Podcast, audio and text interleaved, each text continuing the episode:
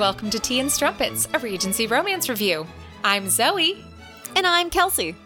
So, we've got a big announcement for you, listeners. Yes, we are excited to tell you all that Tea and Strumpets is now part of the brand new Frolic Podcast Network.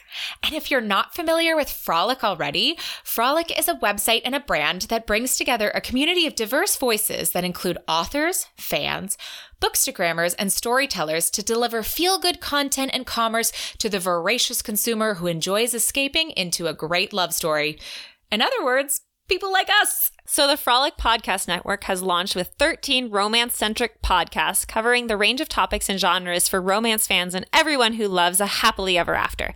Podcasts like Smart Podcast, Trashy Books, Big Gay Fiction Podcast, Learning the Tropes, Us, and many more. So, what does that mean for you, our listeners? Logistically, nothing. You can still get our podcast wherever you get it today, and it will still be produced exactly as you know and have come to love.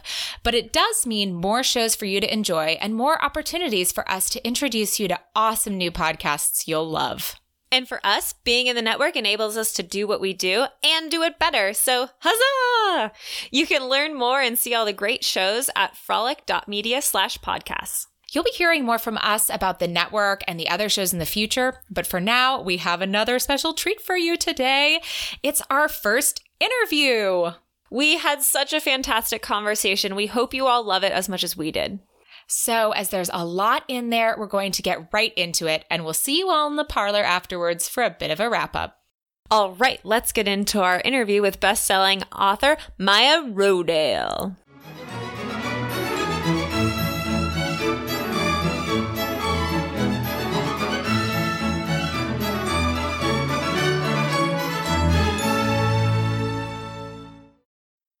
So today we're joined by best-selling author of more than a dozen books that include nonfiction, contemporary, and historical romance, Maya Rodale. Yay! Hi. Hi, Maya. Thank you for joining us today, Maya. Thank you for having me. Yeah, and Maya, you do a lot of other things too. I have found out you teach writing workshops, you're a speaker, you write for NPR books, and uh, you guest on podcasts. yes, I keep busy. Uh, to me, I love writing the books, but you know, the story of romance, I think, goes beyond the book. I completely agree. As uh, someone who is doing a romance podcast, um, but before we get like further into what we're talking about today, I have like our first really tough question for you, which is, what is your favorite romance novel? Oh my God. we like to start off with a bang here. That's impossible. Oh, good. I'm not the only one. I say the true mark. I say a true mark of a book lover is someone who literally couldn't tell you what their favorite book is because there's so many wonderful books out there. Yeah, um, there's so many wonderful ones out there. I've read so many. If you had to take one to a desert island, what would that book be? Oh my God. Let me put it this way. Let me answer your question this way. One of the things I love about romance is that there's something for every mood you find yourself in. Absolutely. And so, you know, I don't know what the book is for Stranded on a Desert Island. Um, I can't think of it right now, but I can tell you I've been in a mood and period in my life recently where I'm like, I need a Tessa Dare novel. Yeah. Only a Tessa Dare novel will do. Mm-hmm. I need something light and funny and sweet, and that's all I can handle. That is right where I'm at right now. I, the last book that I just read for fun was a Tessa Dare novel. In fact, the last two. yeah. Yeah, yeah, really cool. So, everyone that's listening might know you from the things that we just discussed, but today we're talking about something a little bit different from that. We're talking about your book, Dangerous Books for Girls The Bad Reputation of Romance Novels Explained. yes. So, we have a lot to talk about with this book. Um, but I thought it might be nice to give you, Maya, a little backstory about how I stumbled upon it. So, I actually wanted to create a deck for our podcast to like send out to networks and to advertisers to like form some partnerships or try some things because like we're a new endeavor and we don't have like the the gazillions of numbers yet because we're just starting out to entice them that way. So I like I wanted to find stats about romance novels and the romance industry. And my mission was just completely abandoned because I found your infographics and your statistics. and I just like immediately was like, move over deck this isn't important i want to learn more about this whole thing because as i started reading you know the website about dangerous book for girls books for girls and all of the stuff that you had on there i was just like yes yes like this is everything that i've been thinking but having a hard time putting into words Aww. Yes. and then she sent me a text message and she's like, Kelsey, look at this. And I was like, okay, I'm here. and like, so a podcast is like a very public forum, right? Like you're putting yourself completely out there and you're saying, these are my views and this is what I'm saying and what comes out of your mouth that day, you know, maybe isn't the best thing. Thank goodness for editing. Um, but um, like, I actually really like I was really excited about the idea that I had with this podcast, but I kind of struggled for a while to like actually go through with it and bring the idea up to Kelsey because I was actually contemplating like a career move into politics. And I thought, you know, do I want to be saying all these things about romance novels and then be in politics? And then I found out that Stacey Abrams is published romance novels. And I was like, screw this, I'm going for it, you know? Great. Yeah. So I just feel like Kelsey and I are both still in the beginning of like our journey, kind of with talking about romance novels eloquently. And this book is like such a great resource for people like us who are learning and agreeing with everything in it, but like learning how to have these public conversations. Thank you. Yes. When do I vote for you? Where do I vote for you? uh, we need more romance people in politics. And thank you. You've really gotten to the heart of why I wrote this book. And in a sense, it started as an angry blog comment because there was a time when you would see all these snarky blogs about romance and we would all get on there and be like, no, you're wrong, blah, blah, blah, blah. I'm like, I'm tired of typing this out and losing a day. I'm just going to write the damn book that sums up why this is a wonderful, powerful genre and space for women and people who identify as women and who are aligned with women. There's a lot happening in romance. It's not just a fluffy paperback novel. And so with Dangerous Books for Girls, I wanted to talk about what was happening and why we always have all these feelings and why we should feel really damn good about this genre and this space. Absolutely. And I think that, you know, as Zoe said, we're still learning to really push ourselves and be out there with like our love of romance. And i've never i've never hidden from it you know and they're like oh what type of books do you read? It's like i love romance novels. But i feel like every time i said that it was like i was geared towards a fight. Like i was geared right. towards the defensive. Like i'm going to tell you i like romance and then i'm just going to immediately say why it's a good genre and why you shouldn't naysay it even before they have naysayed it because that was kind of just the reaction and the perception versus i know doing this podcast i've kind of just like thrown it off and I'm just like, listen to my podcast. It's about romance novels. I don't care what you think about it. Listen to it. right. But that's a progression I think a lot of us go through in romance is I mean, for me, like I resisted reading them in the first place because I thought I was better than that. Mm-hmm. Look at me now. but, um, then I got into it, and then it was like you you are always prepared to justify it, which is absurd because no one expects that of mystery. Yeah. It's it's such a loaded thing. And you say that later on in the book, there's a section about how, like, you know, if we spend the first quarter of everything justifying, like, where does that leave us? If we if we didn't do that and we had 100% of the talk on all of the good things, how much further would we get? And I thought that that was like thank you. mind blowing i i i don't know if practically in every conversation i can always do that just because sometimes you know depending on where the person is that you're talking to but i'm definitely striving towards that. But i'm totally jumping ahead here. Well i want to add to that though like i think I think Romancelandia as a whole is getting there where we don't start at every blog like justifying our existence. And little by little that will like just seep out and seep down and work for all of us that we can just start talking about I love these books. Here's why. And no no excuses necessary. Yes. Absolutely. but, you know, in talking about the book, like can you outline for our listeners who maybe haven't read the book, um, you talk about why romance novels are dangerous. So um, I call the book Dangerous Books for Girls because I think romance as a genre is dangerous in that it is tremendously empowering to women because it gives us a vision of how we want our lives to be. It gives us experience being agents of change and authors of our own destiny. It brings us into the marketplace in like real ways as you know creators of something buyers sellers. And it's a space where women can talk amongst themselves kind of unmediated by any men or status quo or like whatever mainstream media for lack of a better term. So it's a space where like women can come together and talk about their hopes and dreams and get experience changing things on the page. And i think that translates to women changing how they think about themselves or how they live their lives in real life. I can attest to that. I came to romance novels pretty late in my life, and um, you're welcome.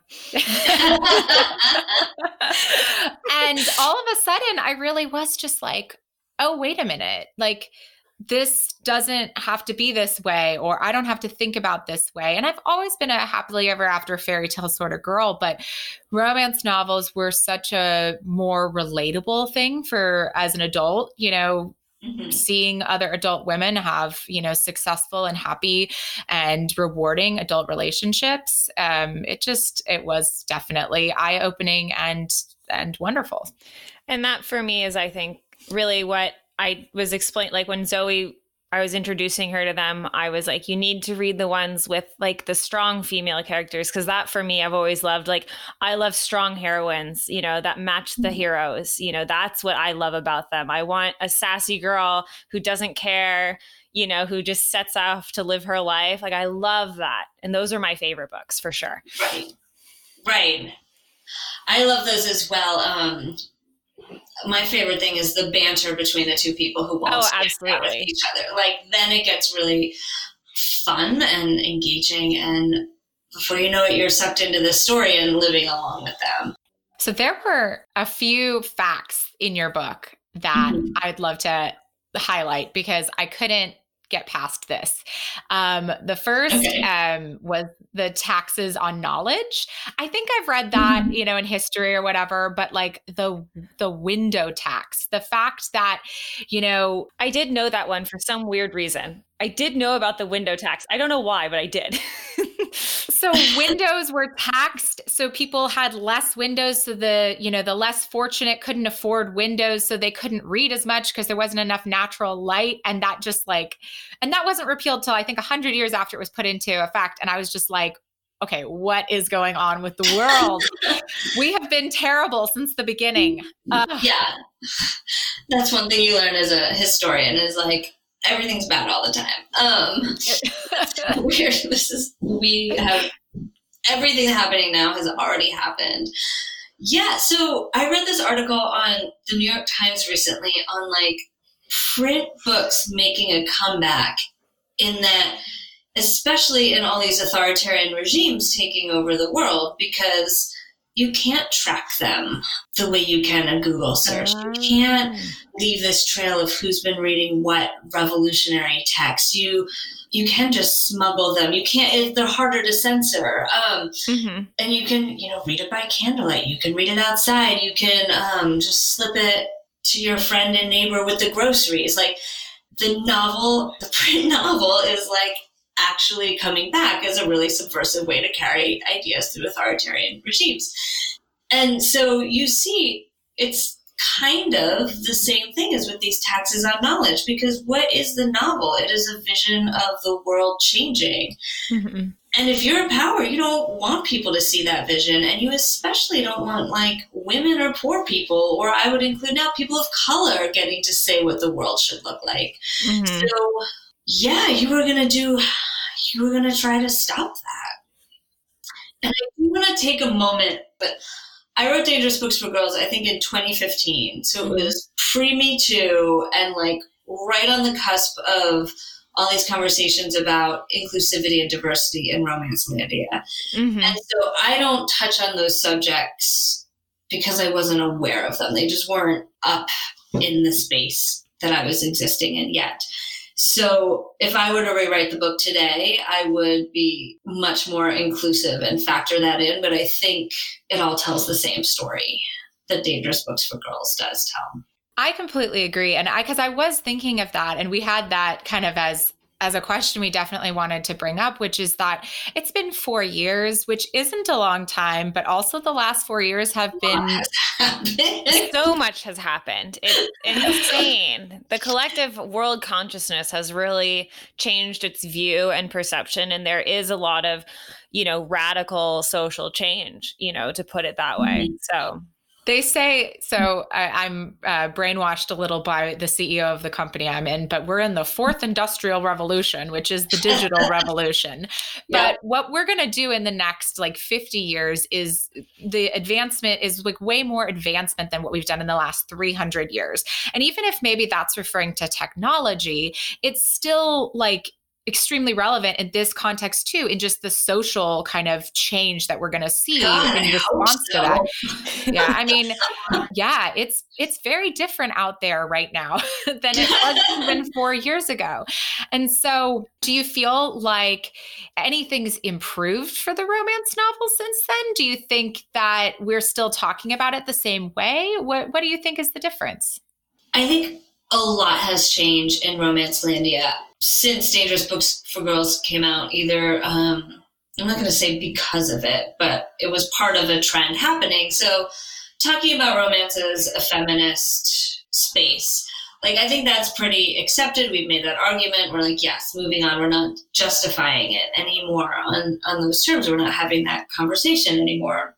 And I was speaking with one of my uh, romance friends, and she's like, now it's about intersectionality. And how does that show up in romance in both the books, in publishing, in the marketplace around romance? And I think that's our next big conversation that Romance Romancelandia should be having, and I think we are having it. But I think that's the next iteration. And one of the things that you talk about in in the book is kind of the evolution of romance novels too, how we kind of, you know, started in the 70s with, you know, a lot of the kind of more forceful the flame and the flower, yeah. Yeah. We actually had a listener who recommended. She's like, "I'd really love for you guys to read that one." So maybe we will one day, but um, we've both never read it. It's really worth reading. Um, I think it's hard. I've gone back and reread it. It's hard, but like it also got me in the genre because I was like, how are these people going to end up happy together? And I don't think it rings true in the same way it might have done, but it's very interesting to see where we've come from. Mm-hmm.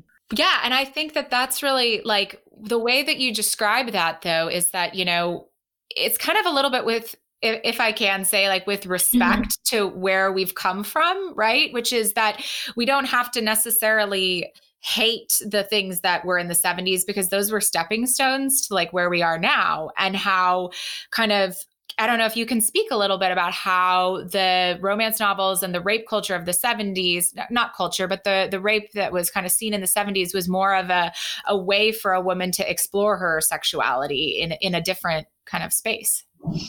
Yeah. So speaking, for, I mean, I wasn't born yet. I wasn't there.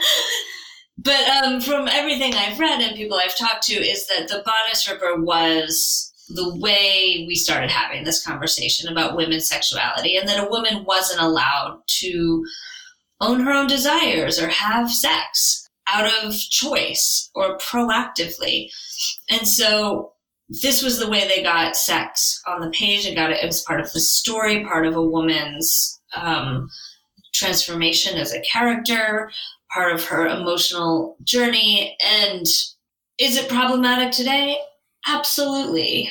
Should we still look at it and discuss it? Like, yeah, maybe.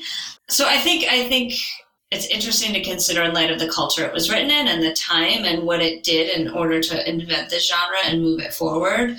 But I'm glad we've moved on and moved past it. And I think one of the powers of romance is that it, because we write it so quickly, relatively to a literary fiction work, for example, mm-hmm. uh, because it is so quick, it is so in conversation with the culture. And so anytime you look at a romance novel, you can see what was kind of happening in the world at the time and how we viewed women, how we viewed men, how we viewed simple interactions between them. And it's a snapshot of the time. And I think it's worth looking at and seeing and understanding and appreciating, but then knowing you have the freedom to not replicate that.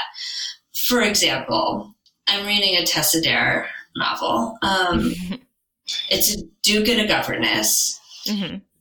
Gee, I wonder. but it, and it's like I'm like, oh, Tessa, I'm really doing this like in this day and age, and it's like, how how do you take those power dynamics and make it okay? Mm-hmm. Yeah. And so Tessa Dare's very recently written Duke and Governess novel is not the Duke and Governess novel I started reading in romance 15 years ago. Um, mm-hmm. It's much more aware of power dynamics. It puts much more agency on the woman to drive the relationship forward. And so this is what I mean by it. It's interesting to see how we think about ourselves has changed by looking at the romances we've written and loved.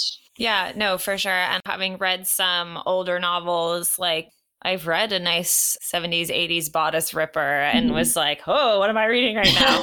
and then, but then, like you said, you know, even just like you can see the progression, having been reading them now for about 10 years, like I can see the progression.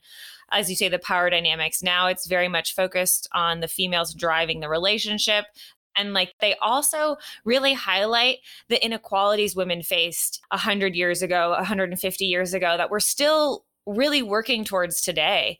I know that, you know, my grandmother, was it my great grandmother, one of them, but they had to leave their job because they got pregnant. Mm-hmm.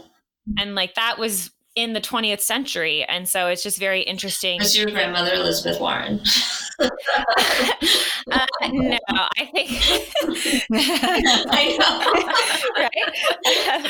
I wish. no, but it's just very interesting to talk about that. And I will say that for me, reading romance novels actually does highlight the inequalities between the genders and how they've really been prevalent. So, for you as an author, you want to be historical, but still keep it modern and up to date. So, right. what are those challenges for you? And how do you think the genre is really working towards all that and making it modern while still keeping those historical aspects yeah. true to form? Right. So, so yeah. So, speaking specifically about historical romance, Mm-hmm. Oh my god, I have so much to say on this. I don't even know where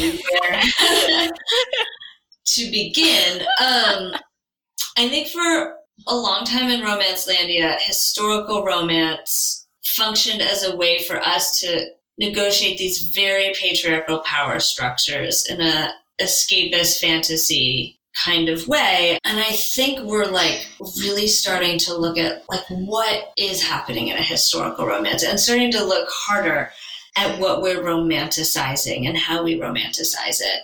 And so I want to take a minute to clarify there's actually historical accurate and then there's the idea of historical accuracy in romance.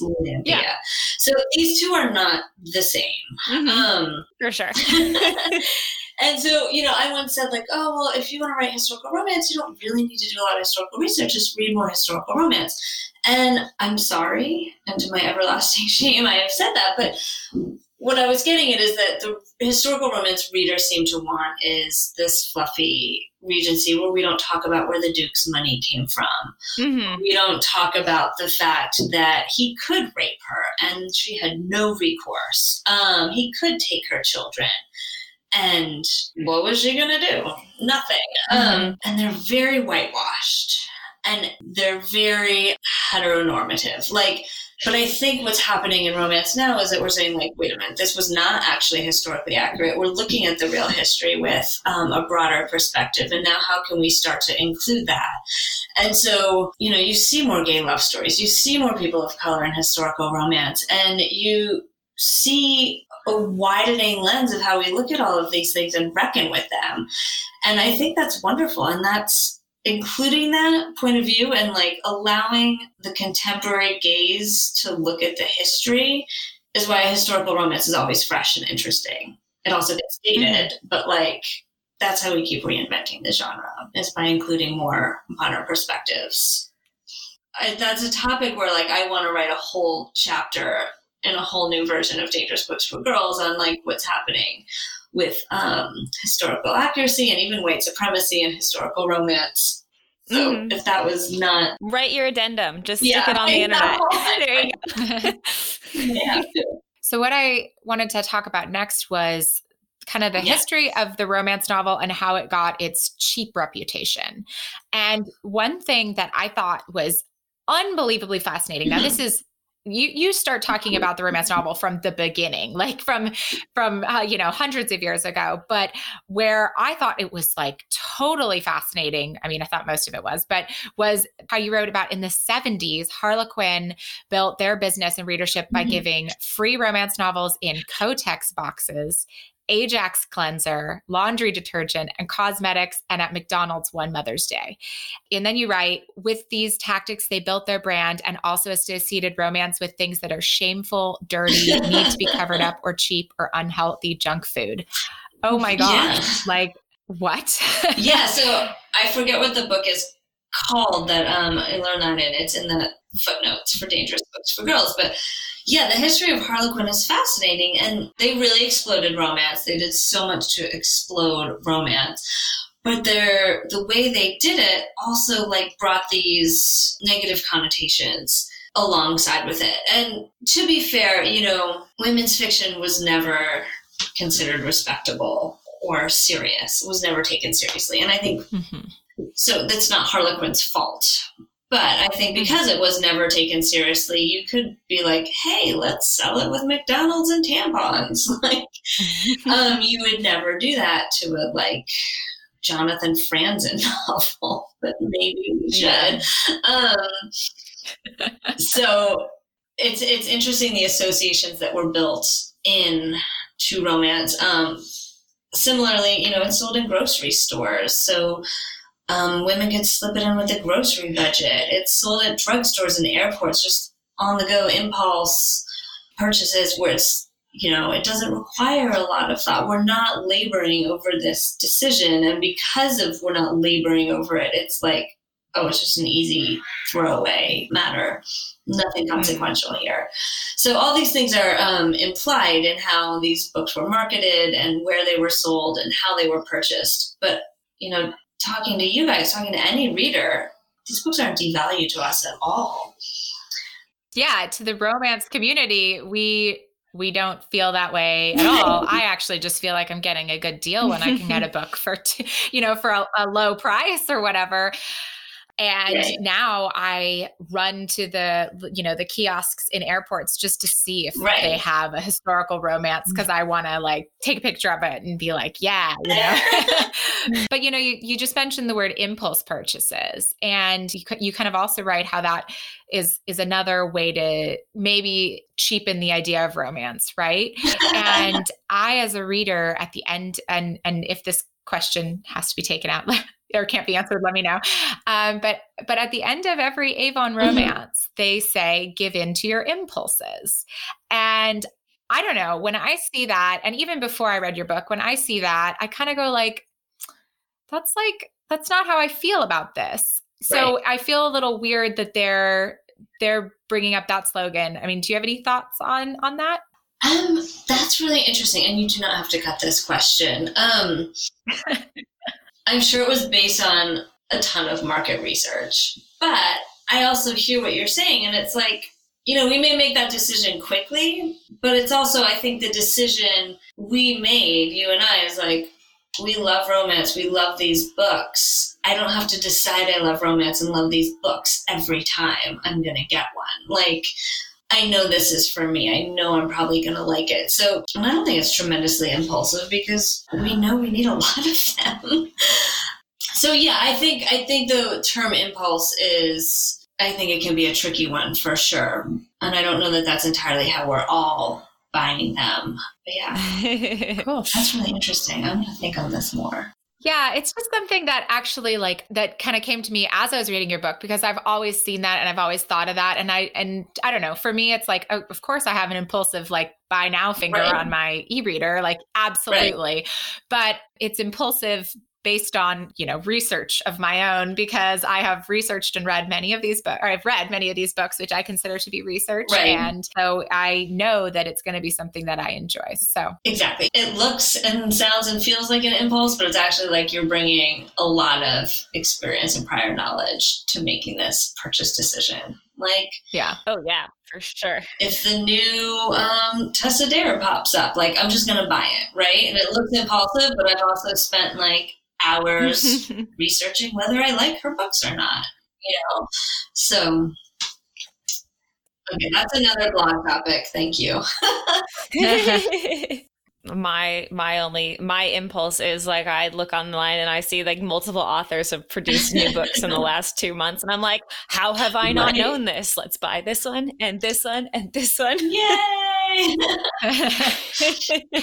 I love though how the romance community really is so inclusive in as a community I, am not speaking of like you know um, representation mm-hmm. here in this in this sense um, I, right. I, we've already said there's there's some steps to to go in that but the community is actually seems to be pretty um, to be pretty helpful to each other and want to build each other up. It feels like a fairly feminist space, mm-hmm. you know, women helping women, and I um I see that with authors. You know, they they promote each other's books. Yeah, yeah. One of the I think one of the things that makes romance so powerful is that there is a culture and community of helping in romance. I remember when I first got my book deal. Um, my very first book deal a thousand million years ago, um, a big author who I knew from it was Eloisa James. I knew her from other spaces, and she said, "Go join your local Romance Writers of America chapter." And I did, and I joined the national organization, and I wouldn't be where I am if it hadn't been for that. Because not only are people you find people who share your love of romance where you don't have to justify it. You can just talk about it from a position of love and joy and intelligence, you don't have to explain it to someone. So that's an amazing space that Romancelandia has created, or Romance Writers of America. And then the way they help take a reader and make her into an author and make her into a successful author is astounding. And I don't see that in other any other space. Um, I don't think they do that in TV. I don't think they do it in like literary fiction. I don't think they do it even in other genre fictions as much as we do. Um, I had a friend go to the NINC Novelist Inc. conference once, and they were like, um, the people in romance like really have their shit together when it comes to talking amongst themselves, not just about a love story, but like when you're signing your contract, what should you watch out for? And what are the best marketing tips and tricks that are working right now? And like, here's what I did to game the Amazon algorithm. Here's how you can do it too. We are constantly sharing amongst ourselves and recommending each other's books, promoting the whole genre as well as ourselves. And I think it's a rising tide that lifts all boats. And I think that it just it it harkens back to your reasons why romance books are dangerous for girls, right? Which is that because of women, mm-hmm. you know, empowering women getting together and because women become authory.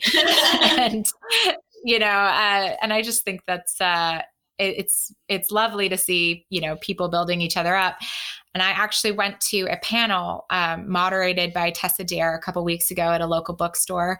And the story that you said about, you know, Eloisa James telling you to go to RWA, that exact same story was echoed by an author named Kristin Rockaway, I believe, that was on the panel, oh, yeah. who said that Tessa Dare had done that for her.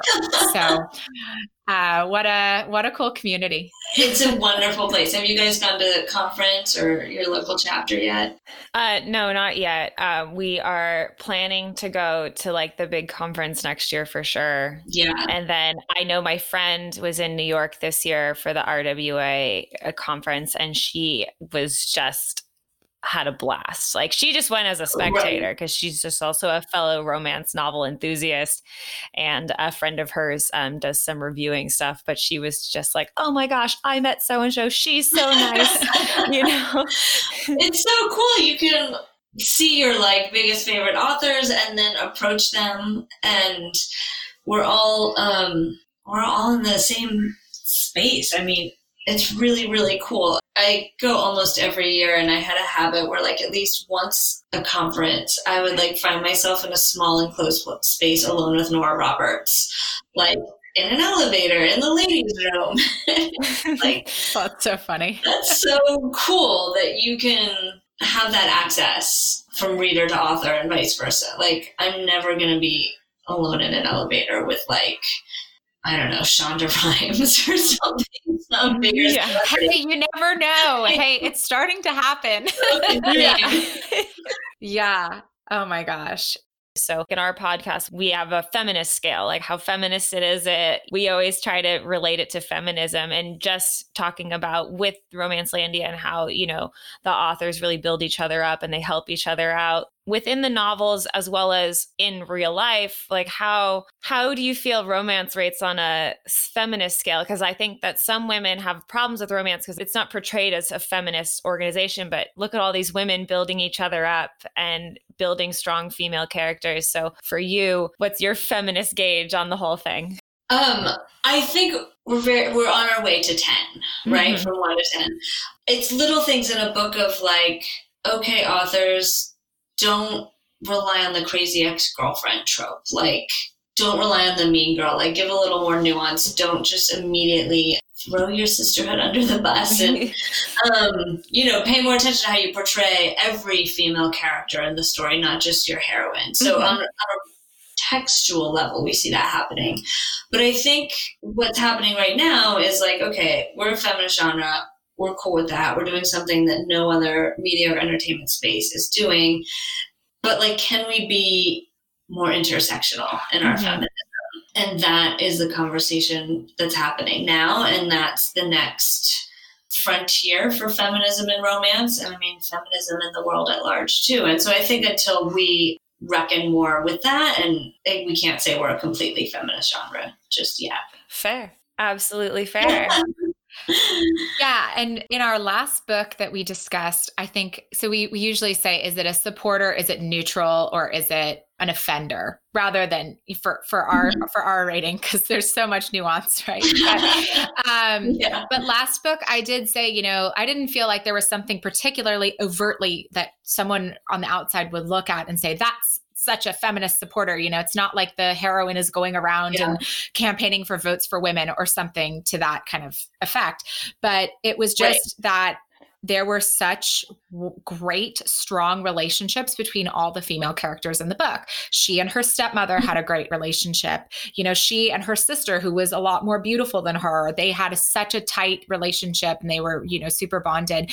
And the stepmother and the the dead mother like had this wonderful like passionate kind of I'm taking care of your daughter thing. And so to me, that was mm-hmm. like, yes, we're portraying really good female relationships in in text, and that is just as important as you know votes for women in today's day and age. So yeah, I couldn't agree more. And when we talk about like strong female characters, like I think what we really mean is not like a physical strength, but a nuanced portrayal, a depth to the portrayal, and then you know you're getting that when you see these rich, nuanced relationships.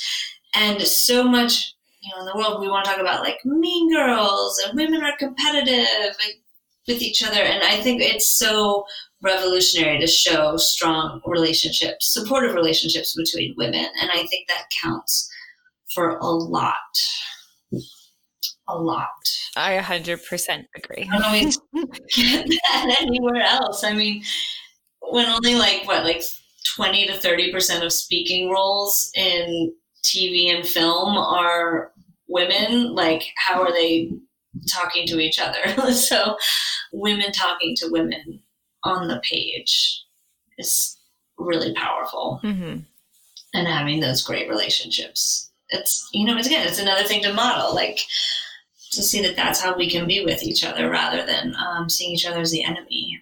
Yeah. it is. It, and it is every time I do see it, it's really good because like I I mean honestly, I'm a very competitive person. I always have been. Mm-hmm. Um, but at the same time, and I think like as I've kind of gotten older and feminism's become more important to me, you know, like I want to build up other women. And I wrestle with that internally with just like wanting to win all the time and like be the best, but also be like, but let's bring up everybody around me. And so, like, the more that we portray that and make that normal, we kind of can shed i think that expectation of ourselves a little bit of the like i have mm-hmm. to be at the top or you know when there's only right. one woman in the room and you're competing for that spot like i feel like we right. have to say no there should be 10 women in this room and i'm going to bring 3 with me every time i go exactly 100% that and also we need to redefine what winning is mm-hmm. like okay, you're the one woman in the room. Are you really winning? Like, is that the prize you want? Like, isn't it better if it's 50 50? Let me tell mm-hmm. you, I'm I at work, I am almost always the one woman in the room and it is not winning. I, I, really would like a, const- a whole constituency in there. Like we need we need more. But anyhow, we've we've we've digressed a little bit yeah. Yeah. No, I don't think we have though. Because right when Dangerous Books for Girls came out, I was invited to give a talk at General Electric, did a women in leadership oh, summit. Cool. And so I was speaking about Dangerous Books for Girls to like 250 top level executive women. And they were all like, oh my God, we've never been in a room with this many women before. And I was like, oh, like come to my local chapter. what is every romance conference? So it's very interesting, and it, when I realize how special that is in romance, that um, it is women working with women, still competing with each other for you know a slot on a publisher's list or a spot in a reader's TBR pile, but we're still friendly about it, and it, it's we're still competing, but it's we're not harming each other in the process, I think. You're competing, but you're not overall. Yeah. You're not dragging someone down for your success. Right, right. There's space. There's space. I want to say, like, I'm aware this is not everyone's experience in romance Romancelandia or at Romance Writers of America. So I want to like just shout out that that's not always the experience, but I think a lot of people, enough people, have had this experience that we should keep working to make sure everyone gets it because it's so powerful and interesting. And once you're like, no, I've been in a room with 300 power player women, like, I'm not going back to being mm-hmm. the one lone voice represent. Like, yeah, it doesn't have to be that way.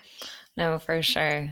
So, yeah. And then segueing back to books. Yeah, I know, right?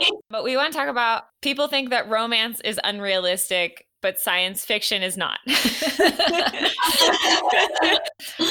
they all yeah. you wrote about how like throughout the years people have always been worried that women are going to read romance and they're going to feel they're going to have these unrealistic expectations him of, of what their lives are going to be but at the same time people don't look at like science fiction or fantasy genre in the same way. And so, like, what's up with that? um, so, saying it's saying a romance is unrealistic is a way to manage a reader's expectations. And it's basically saying, don't even, don't even, girl. Like, this is not going to happen for you. This is not real or true. And I was astounded in my grad school studies coming across people saying this about women's fiction in like the 1700s and early 1800s it goes so far back. And like when you look at the novels at the time like what was unrealistic about it then they were just marrying for love. They were just you know being the subject of a story like having interior thoughts of their own. Um saying words on the page. What so, craziness? It's a craziness. Thinking. I know. So, uh, Thinking. I know. I mean, it's nothing to do with what's actually possible. It's what they don't want to happen mm-hmm. is I think where the the realism and unrealistic claim comes in. You had a reference in the book too that I just loved. You talk about the uncanny valley and how like right. that's I'll try to do my best of, of, of, summing up the uncanny valley for anybody that doesn't know, but that's like when a robot is like just a little too human and people are, you know, kind of weirded out by it. And like, so you wrote, but a romance novel, which acrobatically walks a fine line between fantasy and absolutely plausible, realistic, but idealized, is like the robot that is too human. Mm-hmm. And I thought that was just like, uh, yes, like that was a way to explain it to people. Like, just because it's like, you think that it can't happen. I don't know. I, I just thought it was so cool. Such a cool reference. So it's like part of what's happening in a romance, right? Is we have these like larger than life characters and they have these like these absurd physical descriptions. You know, like her eyes are violet, he's always huge and like really built and whatever. They're these idealized like specimens, but then what happens is the emotions are so real. The emotional and interior journey these characters go on is so real. And then the actions might be completely unrealistic, ridiculous, probably never happened, like would never happen. And it's that juxtaposition. And I'm thinking, you know, all the Dukes, all the highway robberies where they get out just fine, like all the Earl who was actually a pirate who came home and like one of my favorites. all these like, funny, like larger than life, like silly even, or just overly dramatic and like wonderfully so. You have that juxtaposed with like really genuine and authentic and real emotional journeys and interior thoughts. And I think that's where some of the disconnect happens um, for people because they see the actions and the outer representation. They don't, they're not undergoing that journey with the characters like a reader is. So that's why it feels real to us. Like, of course she did that because of what we just went through on the last 15 days. so it's an interesting question of how it all works together the fantasy and the realism of it in a novel. Mm-hmm. And can it work in another medium? I don't know. Well, yeah, we'll maybe the next four years we'll we'll get to see a little bit more of that. Right, right. Also, these things become realistic is the other thing. We're like writing an image of the world. We're writing a vision of the world that we want to see. Mm-hmm. And once we can all see that on the page and feel what it feels like to be there and to see what we have to go through to get there, you're like, maybe we can do that. Maybe we can make that real. And that's what makes romance dangerous or powerful. yeah. Uh, uh, yeah. Sorry, sorry, world. We want to change you. but you like it. Trust us. So then, what do you think? Like, you spend a lot of the the first part of the book talking about what the history of romance novels and what made them dangerous and how they got their reputation but like what do you actually think that romance novels do for their readers what's the actual effect that romance novels have? There's so many ways to there's so many ways to answer this. Um, I had a really hard week this week, and at the end of a few really hard days, I was like, you know what? I need to read a romance novel.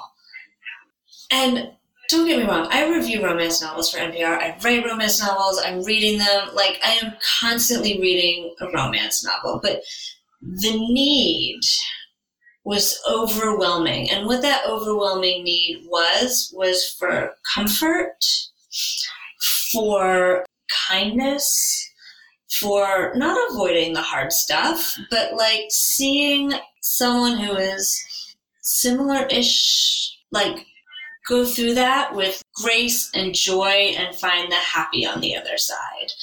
And Mm-hmm. I needed a book that was like written in a way that was gonna like take me out of my own self and put me into this other place. And then you come out of it and you're like, I feel better. You know, I think we turn to drinking, right? Sometimes for that feeling, but you just wake up feeling hungover and worse. Whereas in romance is mm-hmm. like, I'm going to do that for you and you're going to feel better. I mean, unless you stayed up way too late reading it. Which I have done on so many occasions. but I think in a world where they don't want women to get together and talk amongst themselves, they don't want women to talk, they don't want women to think, we don't want to hear what we have to say, we don't want them to put themselves out there, and we make it hard to be a woman, to have this space where you can go where it's okay to be a woman and it's safe and good and you can become recharged. It's tremendously powerful and just nice. nice is underrated, I think.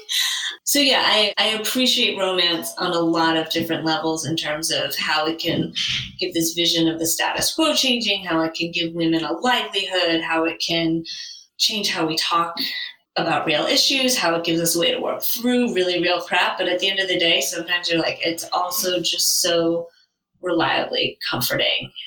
And that's so powerful. I can't agree more.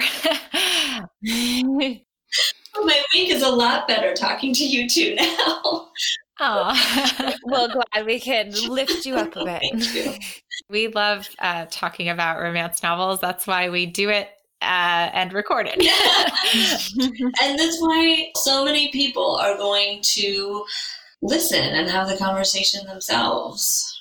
I met my first male romance reader, male straight romance reader, mm-hmm. uh, at the historical romance retreat. I went to their book oh, fair, and he and his girlfriend were behind me. And I almost did the stereotype of like, ask her. And then I said, do you both read? And mm-hmm. i was like oh thank god. I, I didn't i didn't fall into that trap because they, he was the one who got her into it. And i was just like oh my god hold on to him. Keep him forever. Don't let him go.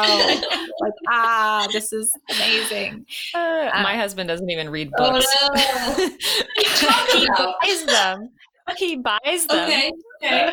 Well and then money. he just doesn't get around to that. And that's okay. I saw on your website, Maya, you have a quote section. And I think that from your your husband, he said her books are the only romance books I'll read. that was yeah. a pretty great quote. He's my um, first reader for all of my books. Oh wow. And he's really great at it and he loves talking through them, but I can't get him to read beyond mine. But you know, one day, one day. Yeah, that's okay. I mean, yeah. Like, at least read Pride. Of, at least watch the movie of Pride and Prejudice. yeah, I just read um, the Bromance Book Club. I forget who it's by, but it's about a hero and a group of friends, male friends, who read romance novels. Oh, that and sounds fun. He uses it to save his marriage, and it's really interesting um, how she does it. Cool gonna have to put that one yeah. on the pile. very interesting. I think you guys will have a lot to think about and talk about. oh, very cool. So yeah, so what about the idea that romance is porn for women? Mm-hmm. How do you what do you what are your thoughts around that? Um I don't know how to define porn or not porn, but I'm gonna say who cares if it is or it is like, um, humans are interested in sex. Let's look at sex. Let's read about it, look at it, have it, talk about it. I think we go to it in romance because this is one of the only places where, you know, you can get a sex education. You can see sex, the mechanics of sex and the emotions of sex combined. I think you can see from a romance novel how sex is part of a relationship and a character's like development. And so it, it takes this thing we're all super interested in and like giggly about, but it's like, no, let's put it in context. And I, I don't know where, what else provides sex in that context besides actually your own relationship, um, which if that's what you want, I hope you have that. uh, you know, uh, education is important and it's always good to learn more, right? We're right. always on a quest. well, one of the things I learned in my research, and it comes up again and again, is that most people discover romance novels when they're like 12, 13. And I think it is a lot of people's first introduction to how sex works. I read that in your book, and I I think I said earlier, like I'm a fairly new romance reader. So Kelsey introduced me to romance books six years ago, maybe. Um, I'm almost 32, so mid 20s, right? Mm-hmm. And reading this, and Kelsey doesn't, I haven't said this to Kelsey, I don't think ever, um, but reading this made me realize that actually I did sort of read romance before and I did find it when I was 12 or 13 mm-hmm. and I sure do wish that I had found romance novels instead. But what I did find was very very uh, smutty Harry Potter fan fiction. Yeah yeah so and I was funny because I completely had kind of forgotten about it or you know put right. that in a different storage place in my brain. Um, and not that i i mean some of it i remember thinking was just brilliant literature right. But it very well could have been. I mean i read some that were like 600 pages. Oh um, yeah. I would have that free time. Oh uh, I, I, would stay up late in my room, you know, reading stuff like that. Sure. But but I think romance novels, like thinking about it now, like if I have kids one day, like heck yeah, I would hand them a romance novel and I would say like let's discuss, you know, because I think it's it is painting such a a more complete and um, kind of a better picture than a lot of other things out there. Yeah, and it's interesting though because there's plenty of just regular fiction novels that, you know, they they have sex scenes in that, but it's to further the relationship, but then to dedicate your book to the relationship where sex is obviously part of the relationship it's like oh that's a different let's put that in a different box versus i remember my first novels you know first fantasy novels maybe not as detailed but like they talk about that part of the relationship they talk about the sex you know it goes into that because that's just how relationships mm-hmm. evolve mm-hmm. and that's the biggest intimacy you can have right. with another person and so it's interesting because even before i read romance novels i was drawn to books that had a story of two people, whoever those people were, that either fell in love or at least explored a relationship between each other in some sort of manner where sex became a part of it. And it's very interesting because some other novels, what is it? Uh, John Green's mm-hmm. Looking for Alaska is on like banned books places because he has a scene where there's a blowjob in it, you know? But it's just like, but that's a natural part of like teens exploring life. Right. But because we have novels that focus on that relationship and very openly is fine with sex and exploring sex on both the male end and the female end. It's just like no no no it's different. It's not it's not a literary work. It's it's in its own separate porn box right. which i think is just a little silly because there's a lot more to it than that. Right right. And i i mean it's just a human need. So why are we why are we all so squeamish about it well, and it's so like in the popular media now, like you can turn on Netflix as an eight year old and probably get passed into your parents' thing or oh, even yeah. in the kids' thing, I'm sure. But like, you know, I remember watching a James Bond movie with my like seven year old brother, and he was super into James Bond and like they have some stuff in James Bond movies. And so like I fast forwarded through that part because I was like, I can't sit here with my seven year old brother and watch this. Like right. I am I feel awkward. And then I come, I went to go get something. I come back, he has rewound it. Like they yes. want they want to know. They're interested, they're curious. So, you know, it's kind of like let's have a good representation then. Like to look at. I don't think we're going to turn yeah. off the desire or the interest. So like let's give them something, give everybody something good uh, to consider. Yeah. And I think that the the happily ever after, and I mean, Kelsey and I pretty much stick to historicals. Like that's just what okay. we love. Yeah. Uh, so fully support that.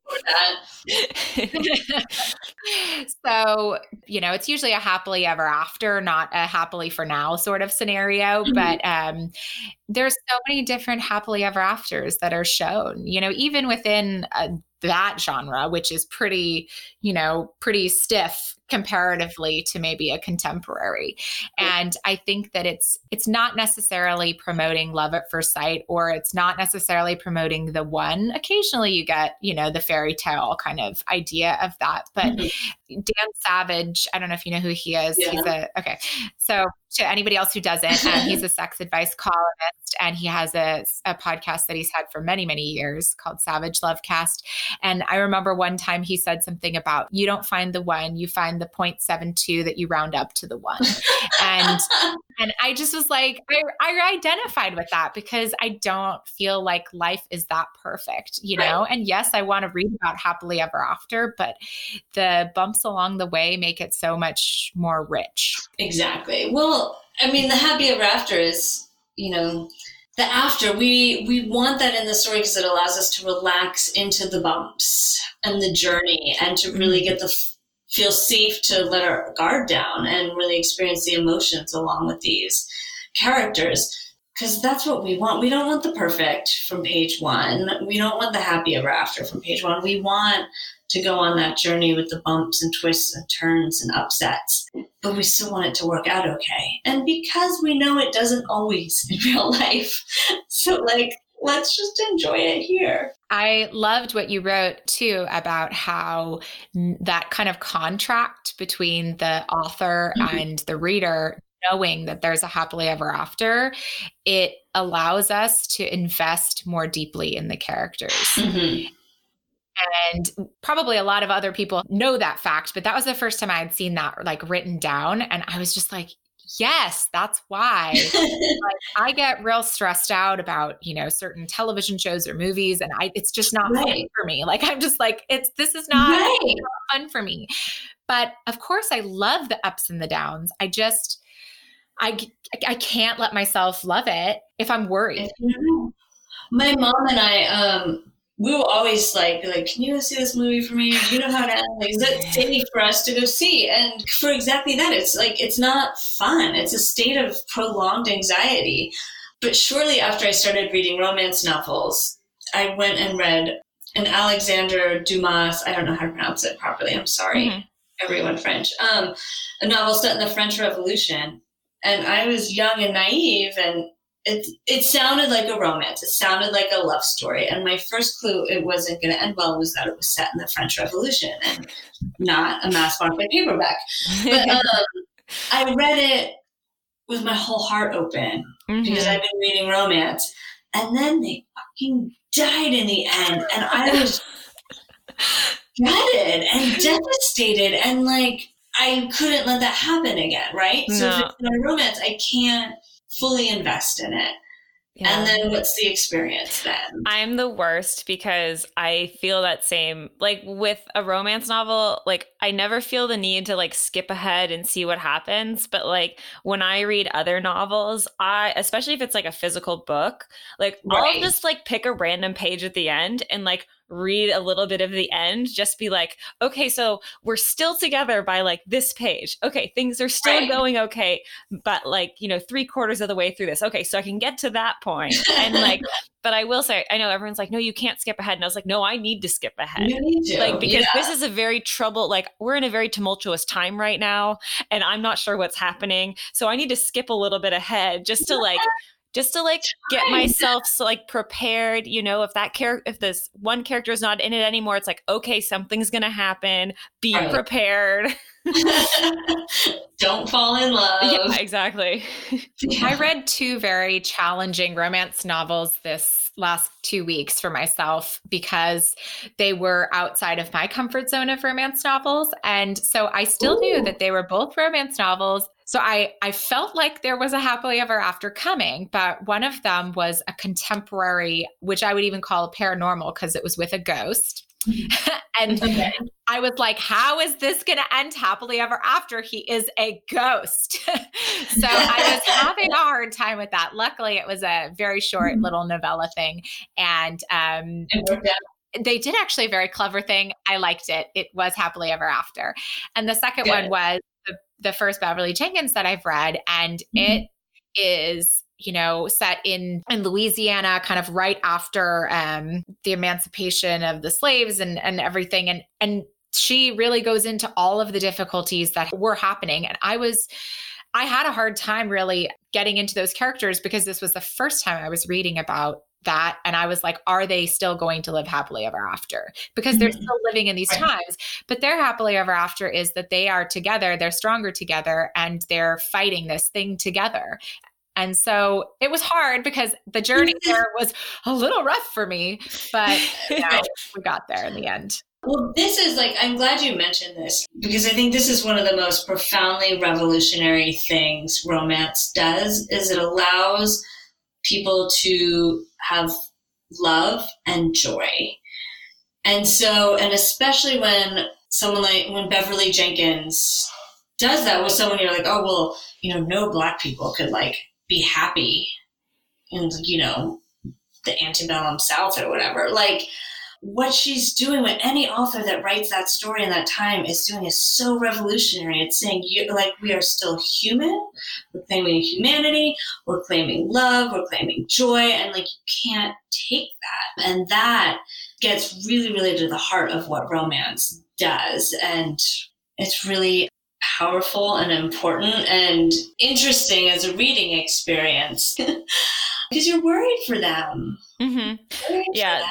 The first Beverly Jenkins book I read, I was, I had to keep putting it down, and because I, had to mentally, I was like, how are they going to do this? This isn't going to work. I know there's a happily ever after, but how? How is this going to work? I'm so stressed out right now. but she takes you there, right? Like, Mhm. and she does amazing and impeccable research. So, and like, I learned so much. you learn so much, and it's not the like dead white guy history that informs a history book, and mm-hmm. hers is she just does different research. It's an extremely great research, and so I think what Beverly Jenkins and any author like her is doing is so so important and powerful, and that's I think what romance does. It's you know the happy ending doesn't just make us feel great along the way, but it is like claiming joy for everybody, Mhm. and that's great.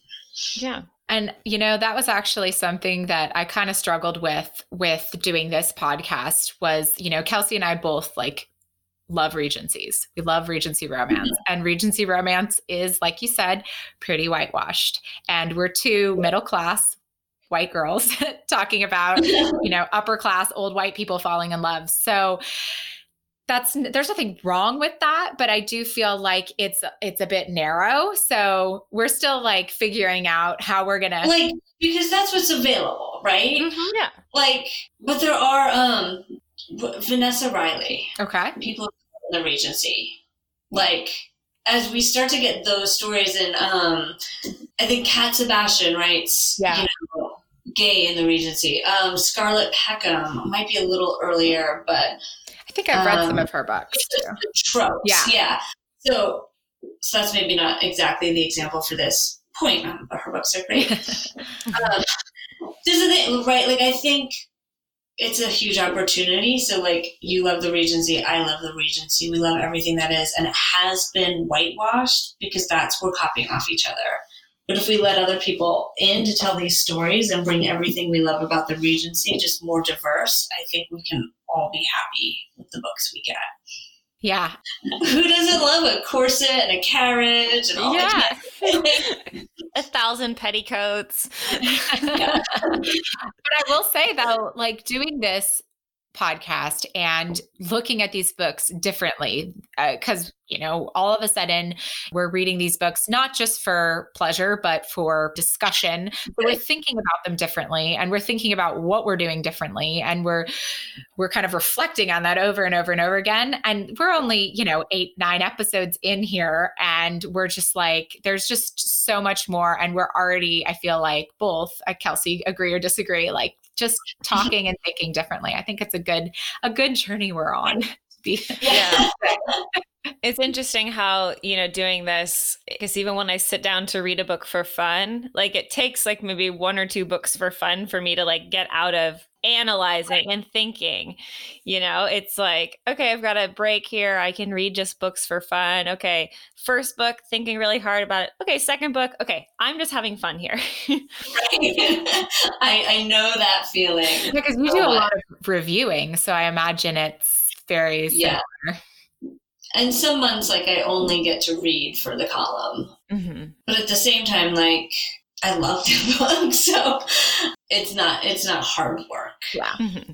Um, and it's great because I, in reviewing, you know, I start a lot of books I don't finish because if it's not immediately captivating, then I can't Yeah. review it. Um, so, and I end up with a lot of books where I'm just like, oh, thank God someone sent this to me. I would have never found it, and I love it so much. Mhm. And, but it's still it's for work.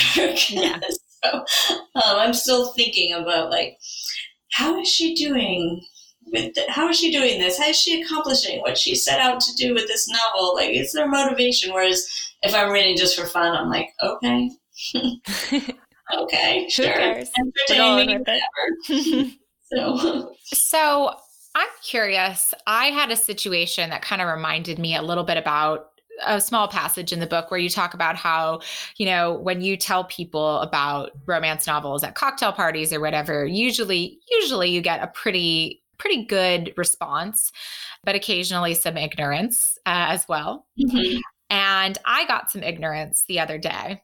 And I was like trying to figure out, you know, how to respond to these. So these kind of moments of, you know, I, uh, in my situation, I was at work and I was talking about my podcast, which I do. Mhm. I, you know, and for the most part, which I've done for, you know, a couple months now, most people are like, oh, cool.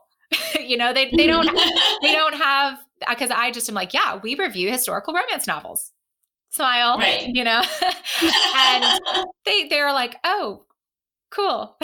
right, right. But this guy, you know, we'd we'd actually he'd actually been helping me earlier in the day, and that was really awesome. And we were having a you know good conversation. So I didn't feel like this was a situation to kind of belittle him. I didn't feel like he was being an Mhm. asshole, but he just had this response where you know he said, "So, uh, you know, we'd been talking about romance novels for a long time now throughout the day, and he had nothing left in his arsenal." Except the stereotypes, right? So he said, um, Right. so you read a lot of these romance novels, huh?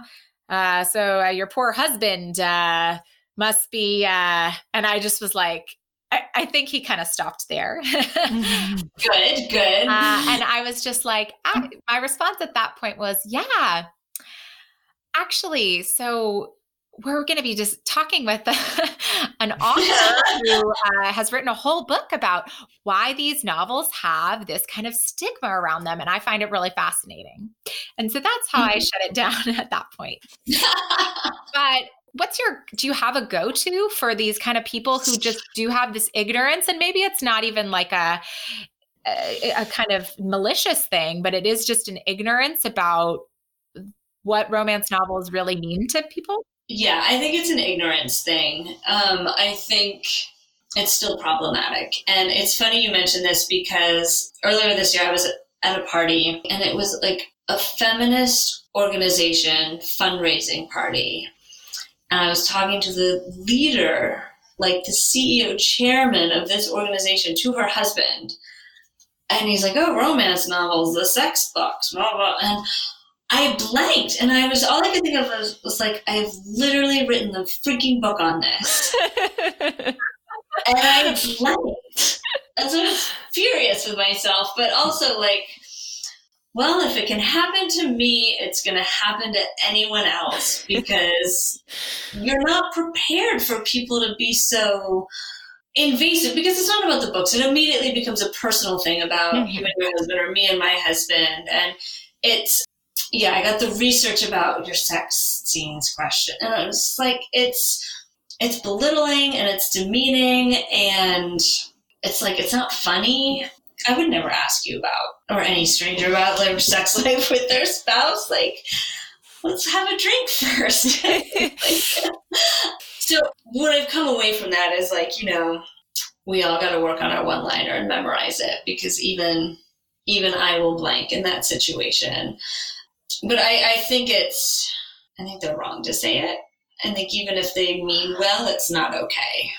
So Well, and I agree. And I think it's, it is a little bit delicate of me to be constantly talking about my romance novel podcast with my coworkers because, you know, romance and sex if you had a sports podcast, would that be weird? It wouldn't be. And so that's why I don't not talk about it. You know what I mean? But Yeah. at the same time, I understand that the question of sex comes up Mhm. sooner in that kind of a discussion than in a sports discussion, for example. But Right. it it doesn't need to. Uh, It doesn't need it to. doesn't need to, and so that's part of my, I guess, I don't know, not job, but my responsibility to educate them differently to that Right. point. And so that's still what I'm working on. But you could think about how many modern problems we're trying to solve because we didn't want to talk about sex and it wasn't brought up. Right. And let me tell you, I'm like, everybody can do what they want. Every day I drive by the Planned Parenthood, and in the last few weeks, there's been protesters standing in front of it, and I just want to yell at them so Yell at badly. I'm just like, do you want them to stick their nose in your business? No. So Right, just right. leave. Just leave. It's not your business. Like, your morals, your ethics aside, that's fine. But like, it's not your business. But you know, I feel like Right. the the stigma and the taboo of talking about sex and not talking about it in a positive way and wanting to repress it. This is why there's protesters in front of the Planned Parenthood. Right. If only they read more romance novels. Exactly. More intersectional romance novels. Mhm. I, I feel like we almost every time we get this should reply with like a lecture and dissertation. Um, and they will not make that quip again. Mhm. Yeah, Yeah. yeah. I think we need to like confront it head on, but at the same time, like, I'm at a party, it's awkward, like, I don't know you, you don't know, like, have This is not the hill I want to die on today. yeah. One day it will be. Yeah, I hate being I hate the the caught unawares thing. Um so Right. I'll I'll I'll be working on my one-liner for sure. I know. I need to do it too. So, but speaking also of men and romance and happily ever after, I actually recently, and, and, and this kind of comes into play because your newest series of books uh, is in the Gilded Age. yeah. And I saw that the creator of Downton Abbey, Julian Fellowes, is also writing a Gilded Age series. Yes. And I recently saw the Downton Abbey movie. Did anybody else here see the Downton Abbey movie? No, I was talking to my friend about going to see it next Friday, but apparently she's volunteering. Like, Oh. I Okay, know. well, right? I will just I will just say, Kelsey, um, if you'd like to see a comedy, please go see it. It is Okay. the funniest thing I've ever seen in my life. We Really? spent the whole, the three of us, my my two friends, spent the whole time just dying in laughter because it was so bad. It was Oh, so no. cliche, cliche, cliche. And I was like, this is so written by a man. I mean, it's literally like, okay, so what do women like? They like happily ever after. Okay, so we've got to show that this couple has a kid. So quick, someone walk through the scene carrying the kid. Check. Like we've got to like they like it when like someone comes up in society. So we're gonna have this servant is actually an illegitimate child of this person, and then we're gonna have her fall in love with him. And at the end, wait, let's get a sunset. Okay, they can't dance in the ballroom, so okay, we're gonna put them out on the balcony, and they're gonna dance outside on the balcony. Check. Like I've read that in a in a romance novel, which, to be fair, I have. But I had the entire like I've written it probably.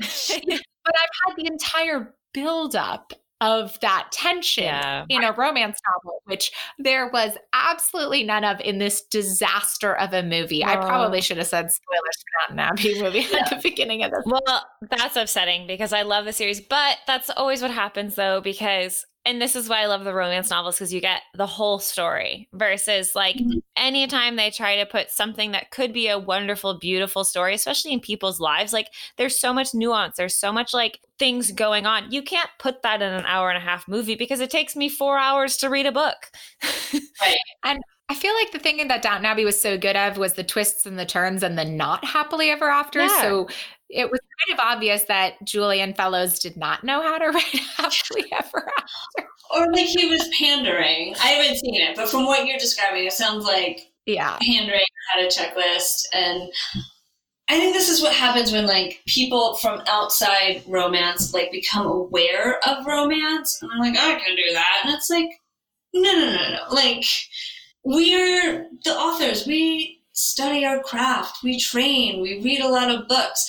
Um, we read the books our readers are reading, so we know what the expectations are and how to do it, and like the creators are the consumers, and um, it all works together to get these like nuanced depictions with the build up, so it doesn't just feel like women love babies. Let's put a baby in with a sunset. Like you you lose something, I think, when you try to fake it or copy it or you don't approach it completely authentically. Yeah. I was gonna be the movie, but now I'm not. I know. I can just Sorry. wait now. It's okay. You saved me 15 bucks. I kid you not. We let so it started off the the women. There was like an, a group of older women behind us, and they were like the whole like first seven minutes. They were so loud, like, "Oh my god, here's the castle! Oh my god, it's Thomas! Wait, that's not Thomas. That's that's James or whoever." And they they were like, "Oh wait, no! Oh my god, do you remember what happened?" And it was like we were oh sitting there, like, "Oh my god, they're gonna talk the whole time. They're never gonna shut up." And like then we were the we were the worst. We just laughed so loudly the whole time and they were so mad at us. They kept like and I was just Um, like, "Listen, lady, this is not this is not the movie you deserve." We've been the people at that viewing thing, but it was because we we were expecting a movie like you just said. So we gave ourselves rules and we turned it into a drinking game.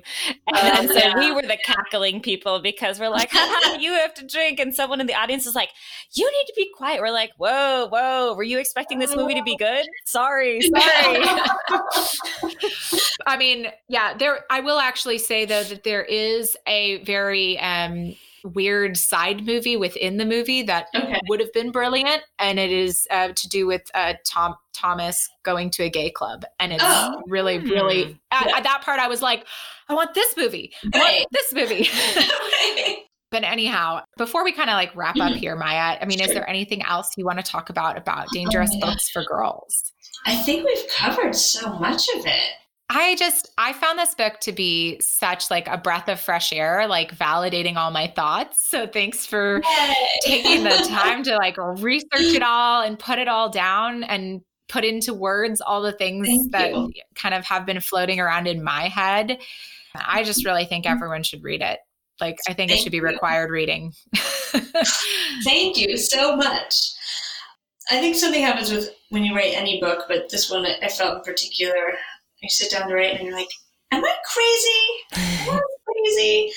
I'm just going to put it out there anyway. And so every time I hear someone say, like, it helped them think about romance in a new way or articulate it in a new way or just feel better about something that they love that brings them joy, I feel like, okay, I did my job here. That's good. But, you know, all other creators out there, just you're going to feel crazy and do it anyway. Great advice. Super. yes. And can you let our listeners know what you're up to right now and where they can follow you so they can discover what you're up to next? Next on my to do list is copy edits. Always a fun time. Um, my next book is the third book in my Gilded Age Girls Club series. It's called An Heiress to Remember, and it is dueling department stores, Into it. um, to lovers, second chance at love. Um, it's fun. So um, that will be coming out March 2020, April 2020. But you can um, visit my website, mayarodale.com, sign up for my newsletter on my website, or follow me on all of the socials as Maya Rodale, and I will make sure you do not forget about an heiress to remember. Excellent. Well, thank you so much. Thank you so much. And I wanted to say too that we've actually mentioned you and your books. Well, we've mentioned your books on our podcast before, but we did not credit you. So I'm so sorry. but we we mentioned a while ago when we were talking about kind of catchy, clever titles and stuff. We, we mentioned your uh, uh, Keeping Up with the Cavendishes series. Oh, that And- was fun. Yeah. loved, by the way. I loved those books. I gobbled Yes. them up. Cheers. Cheers. Well, I came up with the title of Lady Bridget's Diary as like a joke, and my editor was like, "Yeah, yes. okay, so we're doing this." Yes, that and I actually re- from from reading on your website realized your Wallflowers series you did as also contemporaries. Is that yeah. the deal? It's like basically the same ish book, but as a contemporary.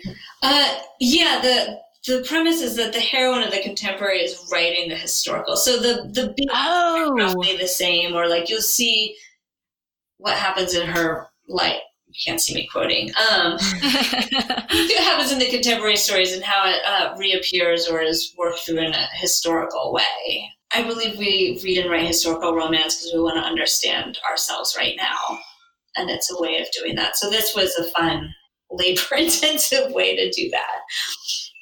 Wow, that's that's fascinating. And maybe I'll pick up a contemporary soon. yeah. Do you know what? They're so quick and easy and um, you'll fly through them. well, I love your wallflowers also. So Thank then it's you. like also part of kind of reliving that. So really, really fun and exciting.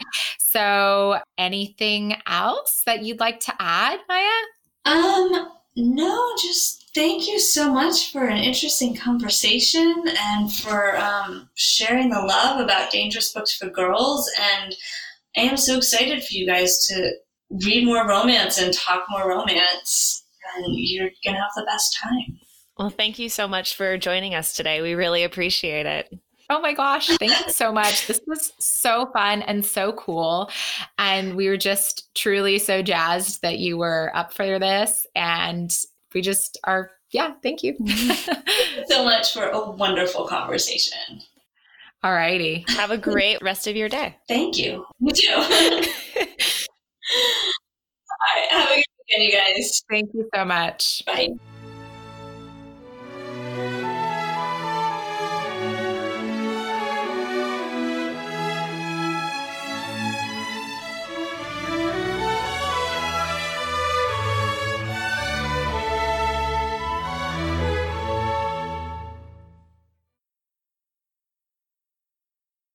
Wow, Kelsey. So, our first interview is in the books, and I had such a fun time talking with Maya. I don't know about you.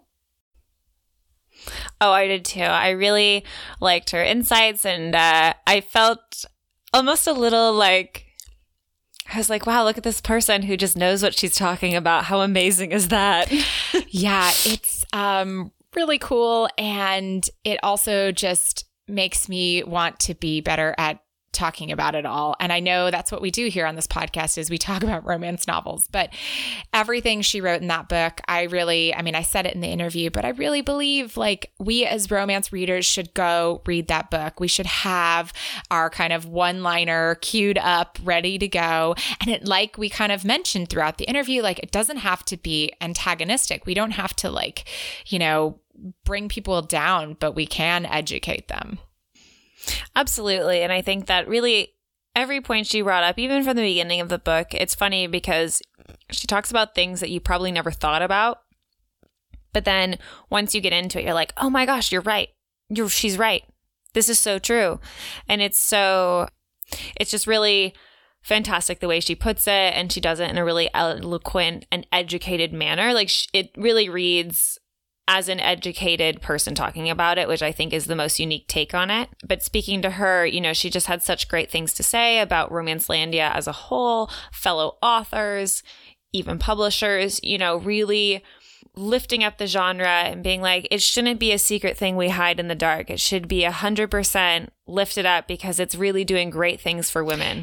Yeah, she has a section at the end of the book, which is why does it matter how we talk about romance novels? And I'm going to read a little, a few little excerpts here because I think it it sums it up perfectly. And because she has done it so beautifully, there's no reason to say it any other way. So the book reads Romance novels feature nuanced portrayals of female characters having adventures, making choices, and accepting themselves just as they are. When we say these stories are silly and unrealistic, we are telling young girls not to expect to be the heroines in their own real lives. Romance shows a variety of heroines, be they plain, pretty, plump, or skinny. They might be black, white, rich, poor, gay, or straight. But when we say only stupid women read these books, we are telling young girls that they're foolish for believing that they can be beautiful and lovable just the way they are. So, there's so much more within her book and really there's so many great sections we didn't even get into and so many statistics that are going to blow your mind if you open up the pages. So i really really recommend everybody if you're a romance reader get your hands on this book. Just use it as a reference and a resource and i think it's really validating to realize that this is important and someone has looked at it in this light. So, anyhow, absolutely. And she has so many footnotes. And for me personally, I'm like, I want to read those books you used to quote in your book because those sound interesting too. Oh my gosh, definitely. I was I was actually checking the footnotes. I don't usually like go back and check footnotes of a book, but I was like, where's this from? That's so cool. so I was super into it. And so you can find out more about dangerous books for girls at dangerousbooksforgirls.com. And also on that website, you're going to find all of those infographics that I was talking about in the beginning with statistics on romance readership, uh, opinions of romance readers. I even know that one of our listeners mentioned to me that she was one of the participants in one of the studies that Maya did uh, back before releasing this book. So that's kind of cool. Um, Romancelandia, everybody is so connected. I love it. And you can also get all of her other books and find out more about her at mayarodale.com. And like she said, follow her on social media at Maya Rodale. She's always posting really cool facts about awesome women from history. So there's a lot going on, and you should give her a follow. And if you haven't picked up one of her books, we highly recommend them. We've mentioned a few of them in the past, but also she has her third book in her Gilded Age series coming out next spring sometime. So you should definitely read one and two before number three hits the shelves. I know that I am going to do just that. I'm very excited to maybe take a trip away from Regency England for a little while and get into Gilded Age New York. It sounds fabulous. Absolutely. Get all that new money in there. So, if you'd like to get in touch with us, if you have some follow up or thoughts or questions about what you heard today, our email is romancepod at gmail.com. And you can find us on social media at Tea and Strumpets. So T is in Tom, and is in Nancy Strumpets, and that's on Instagram and Twitter. And Facebook. And and Facebook. There you go. We're on everything. We're everywhere. And uh, finally, you can check us out in a week with our Halloween episode. It's out on actual Halloween, and that'll be the Viscount and the Vixen. Ooh, spooky. By by Lorraine Heath, which is really funny because I just literally read like Lorraine Heath all my vacation. Yeah, no, I'm excited. This one's got a spooky setting in the moors and it's got a ghost that wanders the castle, but it's still kind of within our wheelhouse here. I didn't want to get too paranormal, but it is the spoopy season. So we had to do something a little bit in that vein. And I love Lorraine Heath too. I'm excited to read this one. So join us on October 31st as we read The Viscount and the Vixen by Lorraine Heath. And may all your ever afters end happily.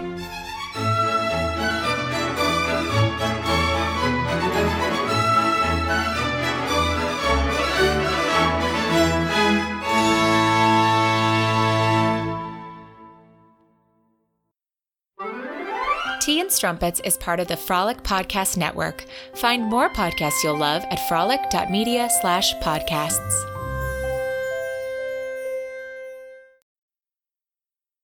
also just want to talk about in books because with romance, they you know, people portray it as you, unrealistic. Kelsey? You know, you not, those relationships aren't. Kelsey, you froze. Re- Hold on. I'm, oh, i got to get my charger oh, too. Yeah, no okay. Am I unfrozen now? You are unfrozen. Okay, cool. Perfect. We'll just like take a minute. I'm gonna take a sip of this water. It's gonna be great. Yeah. Uh, do some stretches. The dog Sorry, are, stopped growling, so that's good. I can see her behind you. That's that black blob, right? With Daisy. Yep, that's the black blob. That's Daisy. She's so much better. If Thea was in the room with me, she would be jumping on this window and looking and yeah, she's a year and a half, so she but she's My dog is Down my dog is older and wiser, and she just like still lay down. But she likes to be in the same room as me, so like she has to be in the room because if I don't have her in the room, then she's gonna be like, "Why am I not in the room?" yeah.